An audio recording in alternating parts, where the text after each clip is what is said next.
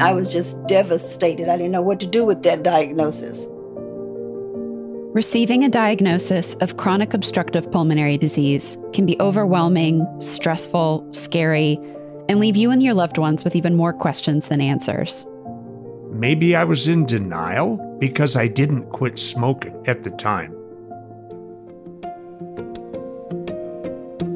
This series, the COPD podcast, will answer many of those questions and bring you stories from people who have COPD and are getting on with their lives. I've had many patients with very severe lung function impairment that I've been following for 15 or 20 years. In this first episode, we'll cover the basics what COPD is, how it's diagnosed, and what causes it. And at the end of this and every episode, we'll share resources for those looking for more information and help. So if you've been diagnosed with COPD or know someone who has, think of this podcast series as a companion guide on your journey with COPD. I'm your host, Michaela Arneson. When you have COPD, it's not the end of the book, it's a new chapter. It's your story you get to choose how it goes. So stay there. Don't be disheartened. It's not the end. COPD is not an uncommon disease. In the United States, around 16 million people have been diagnosed with COPD. That's Dr. David Mannino. I'm a pulmonary physician based in Lexington, Kentucky. I am one of the co founders of the COPD Foundation. A pulmonary physician, also known as a pulmonologist, is a doctor who specializes in the lungs. While we'll be speaking to health professionals like Dr. Mannino, this show is not a substitute for formal medical diagnosis or treatment. It serves to provide information, because knowledge is power, and shed light on a condition that affects millions of people around the world.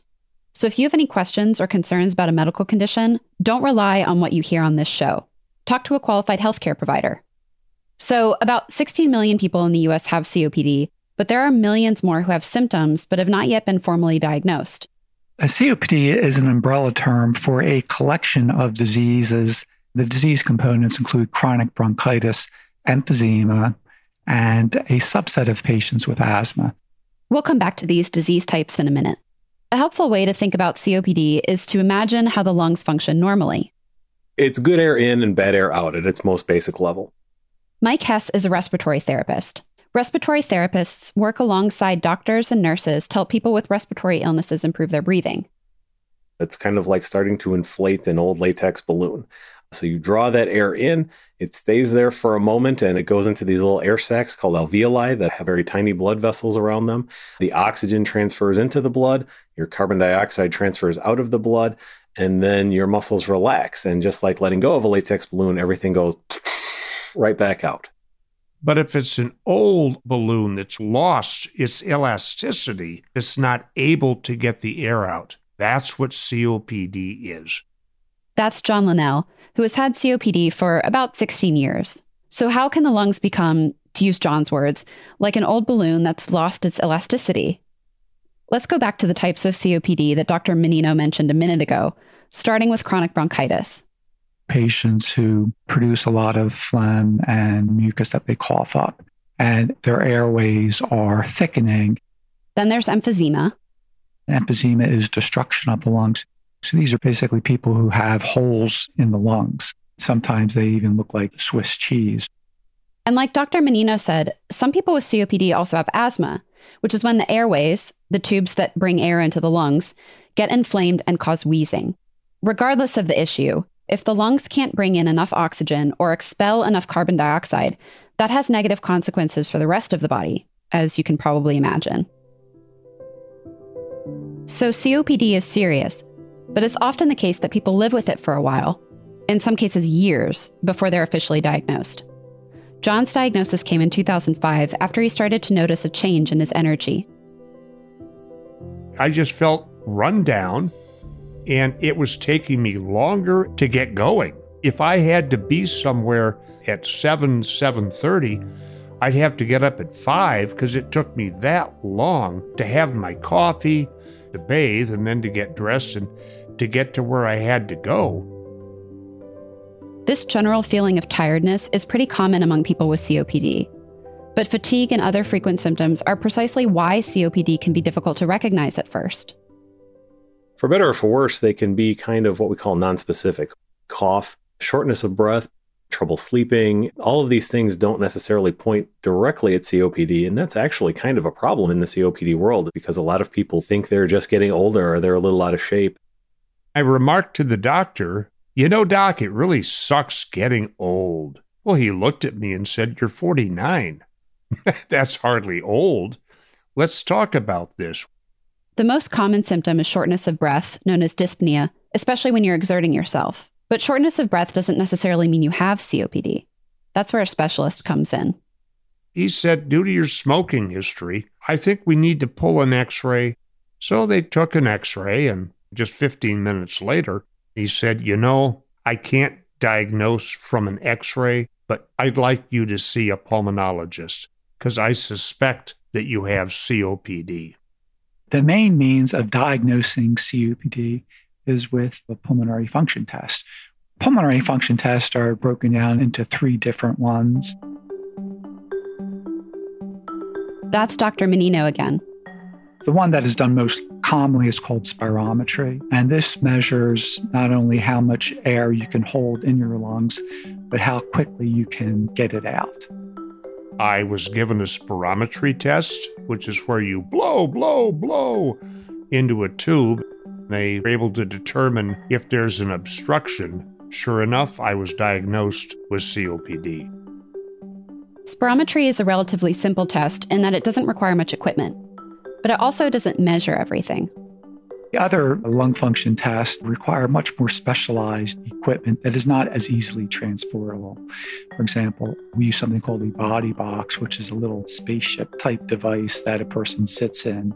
This measures Uh, the total amount of air that can be contained in the lungs, including air that cannot be measured with spirometry. This is called a lung volume test. And Jan Cotton, another person living with COPD, did it back in 2000. I'm sure I had the disease prior to 2000 because of some conditions that I had noticed. I was taking classes and walking between classes had become cumbersome, being extra tired, short of breath, and winded. The pulmonary function test at first was scary because it's a booth that you go into and you have to do exhausting blowing. They want to know how much forced air you can get out in so many seconds. And it was very cumbersome. She also had a blood sample taken and what's known as an arterial blood gas test. Early in my career, this was the only way of measuring oxygen in the blood. A needle is put into an artery, typically in the wrist. And the blood has to be very quickly put into a bag of ice and taken to the laboratory so it can be analyzed. That's to see whatever CO2 levels you may have in your system. And I would like to tell everybody there's no use in you trying to think you're going to fool this test. You may go in and tell your doctor, oh, no, I didn't smoke. Oh, I went in and had one done, and they said, Jan, you just smoked a cigarette. Other pulmonary function tests include diffusion capacity. This is a means of measuring how efficiently the lungs extract oxygen from the air and then get it into the body. Or exercise tests, which measure how efficiently a person's lungs are working when they're walking or cycling. Doctors can even use CAT scans to support a diagnosis. Imaging, which includes chest x rays and CAT scans, looks not only at the presence of emphysema, but also the presence of thickened airways. I think this may be particularly important in earlier stages of disease where there may be evidence that some abnormalities in the lungs are already occurring. Of course, diagnosis is just the beginning. And while it can bring some comfort, the way it feels to finally get an answer to a nagging question a diagnosis of COPD can be really, really tough to hear. At the time, maybe I was in denial because I didn't quit smoking. It's hard to describe. It was a relief that now I knew why I was feeling the way I was, but I had this magical inhaler that was going to hopefully fix everything. Well, it didn't. And I wish it had been stressed on me that COPD is a progressive disease. I was told to quit smoking and that that would slow the progression, but it didn't sink in. I was just devastated. I didn't know what to do with that diagnosis. I was told I would have 10 years to live. And I'm like, well, I may as well keep smoking. For Jan and many others, the moment of being told your life has an end date is crushing. So if you're in any way affected by COPD, know this. Most patients with COPD are able to live a long and productive life. I've had many patients with very severe lung function impairment that I've been following for 15 or 20 years. Quite frankly, I've never heard a more ridiculous statement in my life.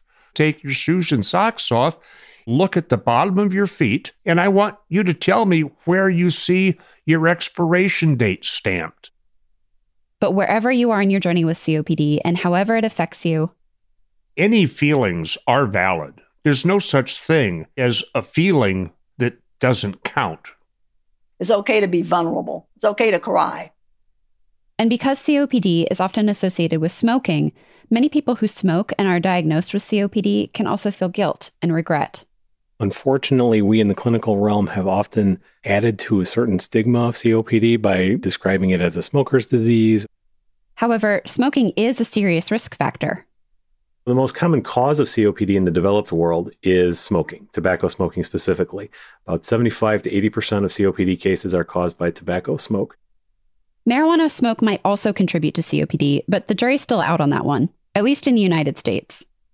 It's been difficult to study because of its illegal status. Some of the international research that's been done has pointed toward potentially even more severe damage than tobacco smoke. But then there are trade offs there. You know, most people generally don't smoke as much marijuana as they might smoke tobacco. With the emergence of e cigarettes, which are sometimes perceived as a healthier or at least less destructive alternative to traditional tobacco products, many people have traded smoking for vaping. But vaping hasn't exactly been proven to be safe or effective. The question is well, what about vaping? vaping or these non-burnt tobacco products have only been around for five, ten years. So we don't know what happens with long-term exposure. And the problem is we're not going to have clear-cut answers for many years. We do know that our lungs are best when they're breathing air. So I think the safest approach right now is to not breathe anything into your lungs other than fresh, clean air.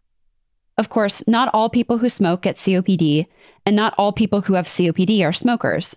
Wood smoke, biomass or biofuel burning, and other industry emissions are also risk factors. For example, uh, Kentucky has a history of coal mining. It's less now than what it used to be. But people who work in mines where they're exposed to coal dust are at an increased risk for developing COPD. Another common industry in Kentucky is the horse industry. These can also be very dusty environments. I worked for the airline for over 25 years. I'm sure the airline didn't help you either with the jet fuel, you know.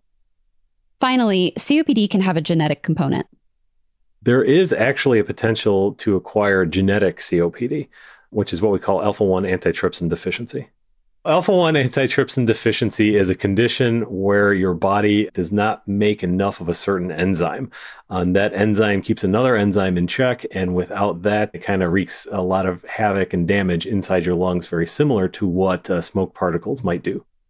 Alpha 1 antitrypsin deficiency is not terribly common. It affects about one in every 3,500 people in the US.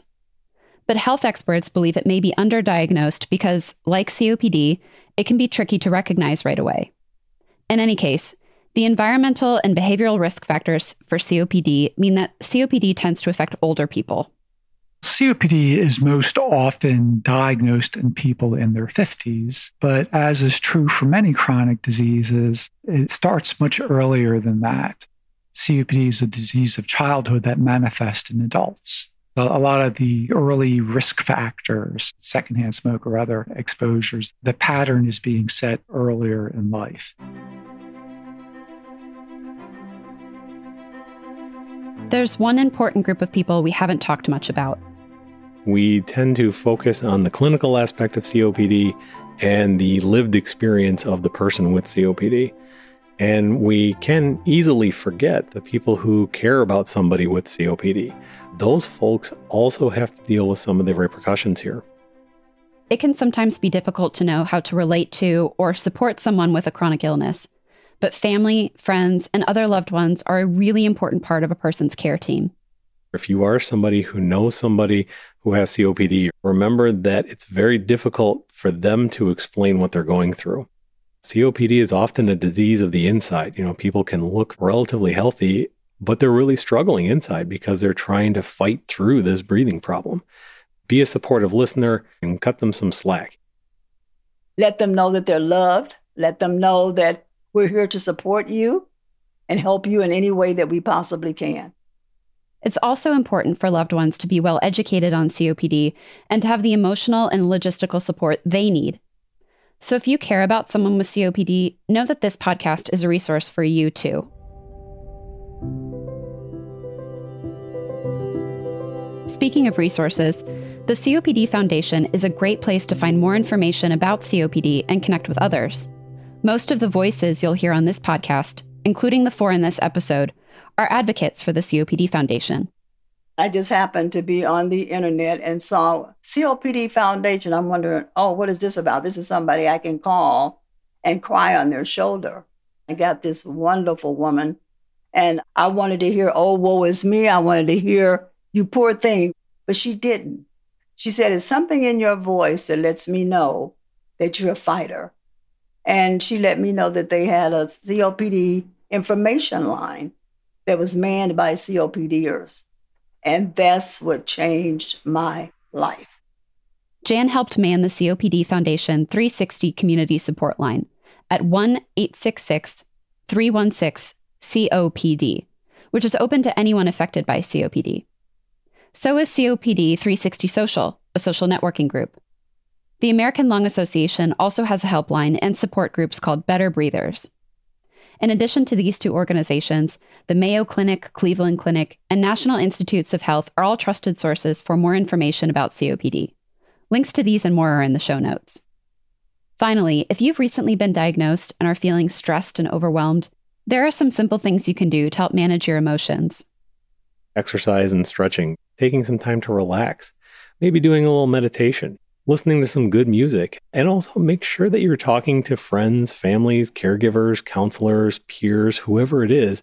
Make sure that you're maintaining those lines of communication and support. COPD is a very prevalent disease, and there are a lot of people who are willing to support you. Go out and find some of those folks. This is the COPD podcast. This show is part of the Health Unmuted Library by Mission Based Media and was created in collaboration with the COPD Foundation. To listen and learn more, visit healthunmuted.com.